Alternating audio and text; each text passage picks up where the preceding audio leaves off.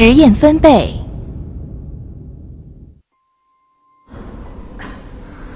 今天是最后一天了，你帮我把小丑留下的谜题解开了吗？那，你带我去找解药吧。这样，我还是把你的推理过程展现给大家，可以吗？好。嘘，你们听啊，这段音频一开始就有一段声音，直接告诉了我解药在多少层。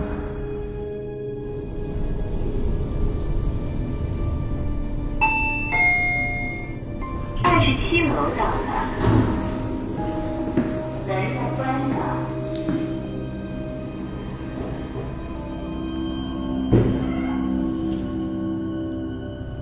注意听，小丑走出电梯之后，有站着不动了几秒，所以说他当时的位置应该就是在我们现在的位置吧？你们看看左边，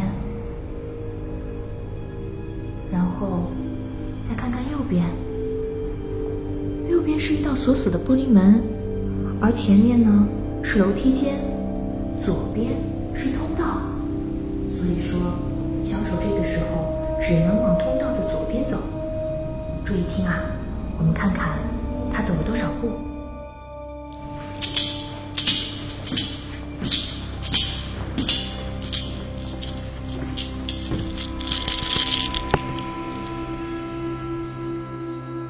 我们现在就是在小丑第二次停下的地点了。你看啊，左边是比较短的路。再来看看右边右边呢是比较长的路，我们先听听看他接下来走动的距离。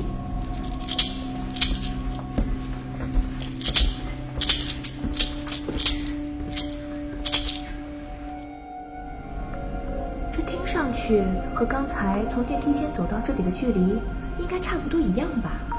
很显然，走到左边的距离比较接近。那好。那我们就往左边走。我们现在已经到这里了，来看看左边和右边，你应该也能判断了吧？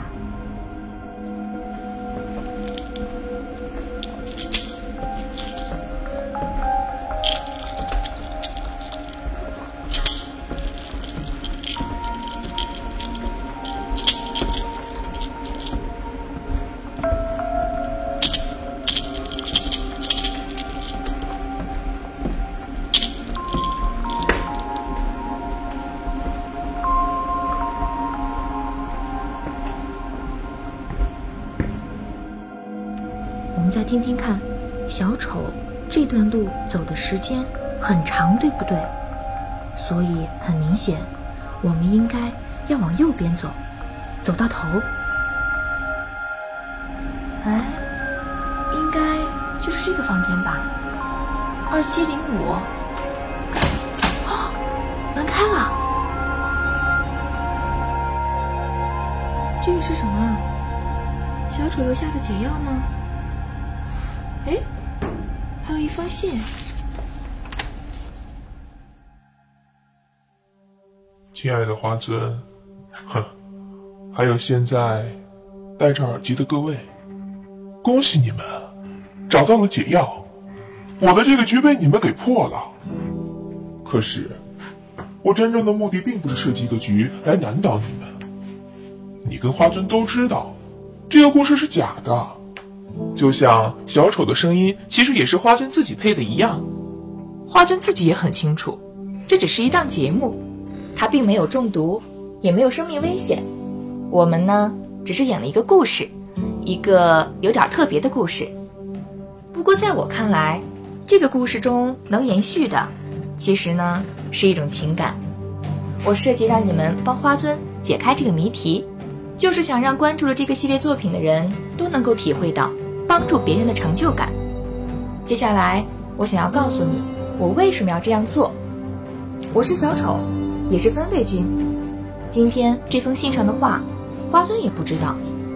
我只是告诉他，我们要制作一个推理结合电影的节目。但是我真正的目的，是希望，如果这个作品带给了你拯救生命的成就感，那请你记住这种感觉，因为下面这位朋友也需要你的帮忙。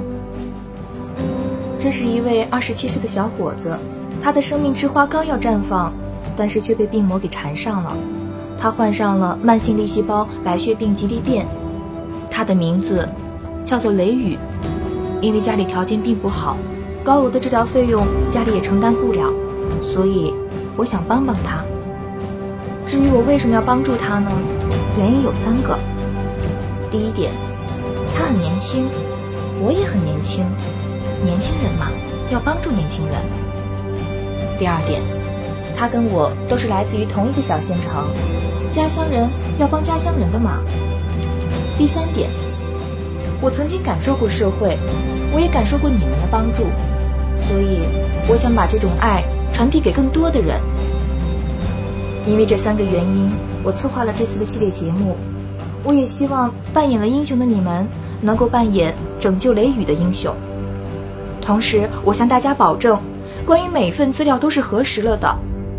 如果你是在音频的 APP 当中听见这期节目，想要核实所有的资料，那么请你在视频版当中一一核对。同样，在我们的实验分贝公众号上也会有详细的图片文字。在这里，我简单的念出它的相关资料：四川大学华西医院实验医学科骨髓细胞学检验化验单。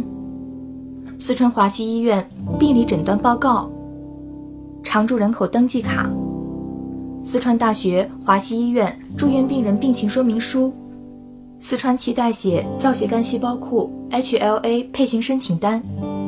你看到的这些就是与他的病情相关的所有资料。哦，对了，另外呢，我也附上我的一笔转账单。哼，其实作为一个没有钱的制作组。我把我们不久前刚获得的真正意义上的第一笔收入用来帮助这个小伙子渡过难关。在这里，我们也附上他的银行卡号和联系电话。